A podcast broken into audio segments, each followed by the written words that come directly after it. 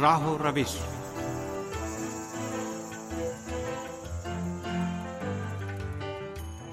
یکم شہری ور مطابق تیئیس اگست ایران کے ایک مشہور و معروف دانشور بو علی سینا کی تاریخ پیدائش ہے۔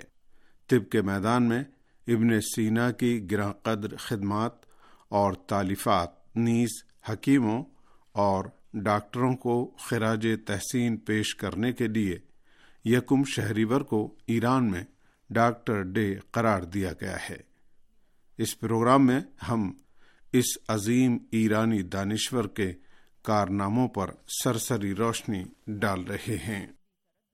بو علی سینا ایران کے ایک عظیم اور معروف دانشور ہیں کہ جو طب کے میدان میں بھی پوری دنیا کی ایک جانی پہچانی شخصیت شمار ہوتے ہیں۔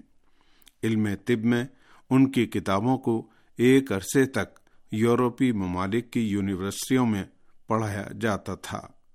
اس عظیم دانشور کو مختلف علوم پر تسلط اور اپنے بعد کے دور کے دانشوروں اور مفکرین میں مقبولیت کی بنا پر نہ صرف ایران بلکہ پوری مغربی دنیا میں ایک نامور اسلامی دانشور کے طور پر یاد کیا جاتا ہے۔ بو علی حسین بن عبداللہ بن سینا، تین سو ستر ہجری قمری میں بخارا کے ایک دیہات میں پیدا ہوئے۔ اس دور میں بخارا سامانی سلسلے حکومت کا دار السلطنت تھا۔ یہ عظیم دانشور کے جو بعد میں اسلامی علوم و فلسفے کی ایک با اثر شخصیت بن کر ابھرا اور شیخ الرئیس حجت الحق شرف الملک جیسے القاب کا مالک بنا، بچپن سے ہی مختلف علوم کے حصول میں حیرت انگیز استعداد اور لیاقتوں کا مالک تھا۔ ابن سینا نے پانچ سال کی عمر سے ہی اپنے والد گرامی سے کہ جو ایک عالم و فاضل انسان تھے نہ و صرف اور ریاضی کی تعلیم حاصل کی۔ ابن سینا بچپن سے ہی نہایت ذہین اور سمجھدار تھے اور حصول علم کے لیے بے پناہ صلاحیتوں کے مالک تھے۔ ابن سینا نے کچھ دنوں کے بعد اپنے دور کے سب سے اچھے مکتب میں داخلہ لیا۔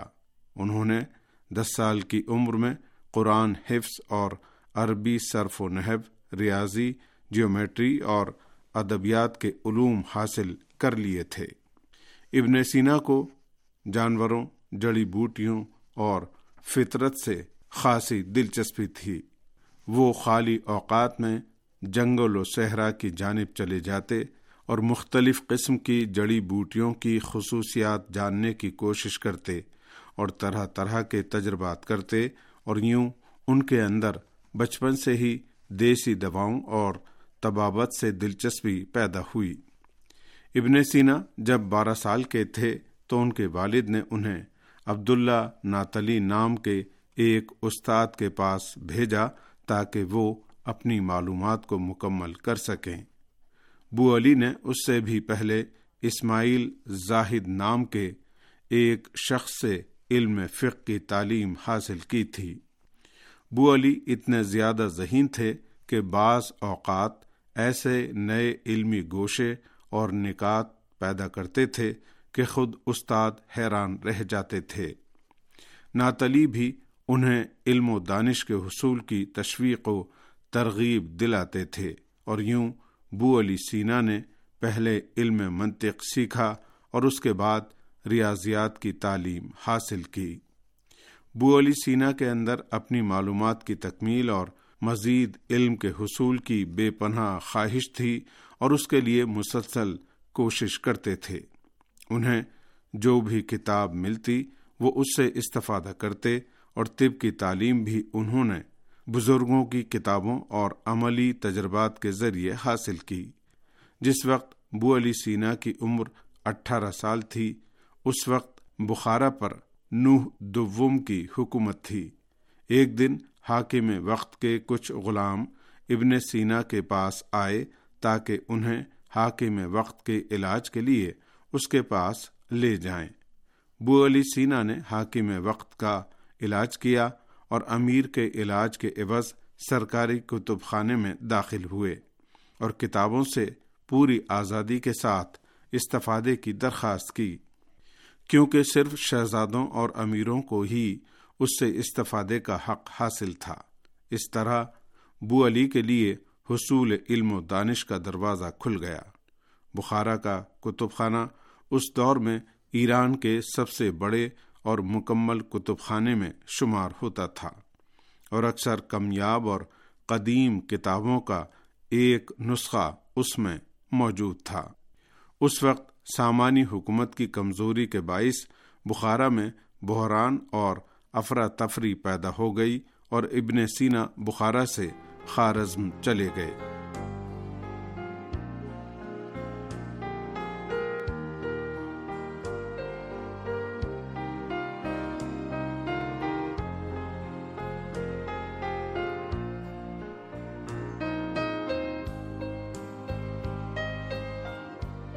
خارزم دانشوروں اور محققین کا مرکز تھا اور اس سرزمین کے حکمراں دانشوروں کا بے پناہ احترام کرتے تھے۔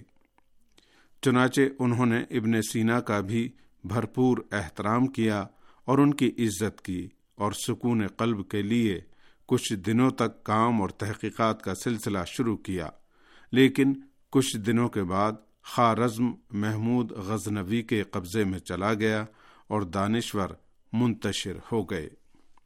ان میں سے بعض محمود غزنوی کی دعوت پر غزنہ چلے گئے، لیکن ابن سینا نے ان کی دعوت قبول نہیں کی اور جان بچانے کے لیے خارزم سے باہر نکل گئے۔ کچھ شہروں میں تھوڑے دنوں تک رہنے کے بعد وہ جرجان گئے اور اسی شہر میں قانون در طب نامی کتاب لکھنے کا آغاز کیا۔ یہ کتاب جو علم طب میں ایک بڑی اور معروف کتاب شمار ہوتی ہے، تقریباً سات سو برسوں تک یورپ کے علمی مراکز کے کورس میں شامل رہی اور پڑھائی جاتی رہی۔ ابن سینا ایک سال کے بعد وہاں سے شہر رے اور قزوین چلے گئے اور پھر حمدان کے حاکم شمس الدولہ دہلمی کے پاس گئے۔ وہاں شمس الدولہ کی بیماری کا علاج کیا اور وزارت کے عہدے پر فائز ہوئے۔ ابن سینا نے اسی زمانے میں جب سیاسی و دفتری کاموں میں مشغول تھے، کتاب شفا لکھی۔ معقولات اور فلسفے کے میدان میں یہ ابن سینا کی سب سے اہم اور جامع کتاب شمار ہوتی ہے۔ کہ جس میں یونان کے بزرگ فلسفیوں کے نظریات کا نچوڑ پیش کیا گیا ہے اور اسکندریہ، افلاطونیوں اور جدید افلاطونیوں کے مکاتب فکر کا تنقیدی جائزہ لیا گیا ہے۔ شمس الدولہ کی موت کے بعد ان کا بیٹا، ان کا جانشین منتخب ہوا اور جب ابن سینا نے اس کی وزارت قبول نہیں کی تو اس نے انہیں چار مہینے تک جیل میں بند کر دیا۔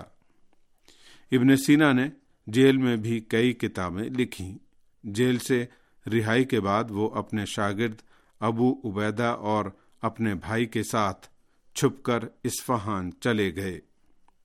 اسفہان کے فرما روا علاؤدولہ نے ابن سینا کا پرتپاک استقبال کیا اور اس شہر میں چودہ سال تک بڑے سکون سے زندگی گزاری۔ ان برسوں میں انہوں نے اپنی نامکمل کتابیں مکمل کیں اور فلسفے، ریاضی اور موسیقی میں جدید کتابیں لکھیں۔ اسفہان پر محمود غزنوی کے حملے میں کہ جو علاؤدولہ کی حکومت ختم کرنے کے لیے کیا گیا تھا، ابو علی سینا کا گھر تاراج ہو گیا اور ان کی بعض تحریریں اور کتابیں ضائع ہو گئیں۔ لیکن ابن سینا اپنی عمر کے آخری لمحات تک علاؤدولہ کی حکومت میں عہدوں پر فائز رہے اور آخر کار چار سو اٹھائیس ہجری قمری میں علاؤدولہ کے ساتھ حمدان کے سفر میں بیماری کے نتیجے میں موت کی آغوش میں چلے گئے۔ بو علی سینا کو طب کے ساتھ ہی دیگر علوم میں بھی ید طولہ حاصل تھا۔ ابن سینا ایران اور عالم اسلام کے پہلے فلسفی ہیں کہ جنہوں نے فلسفے کے بارے میں مکمل اور منظم کتابیں لکھی ہیں۔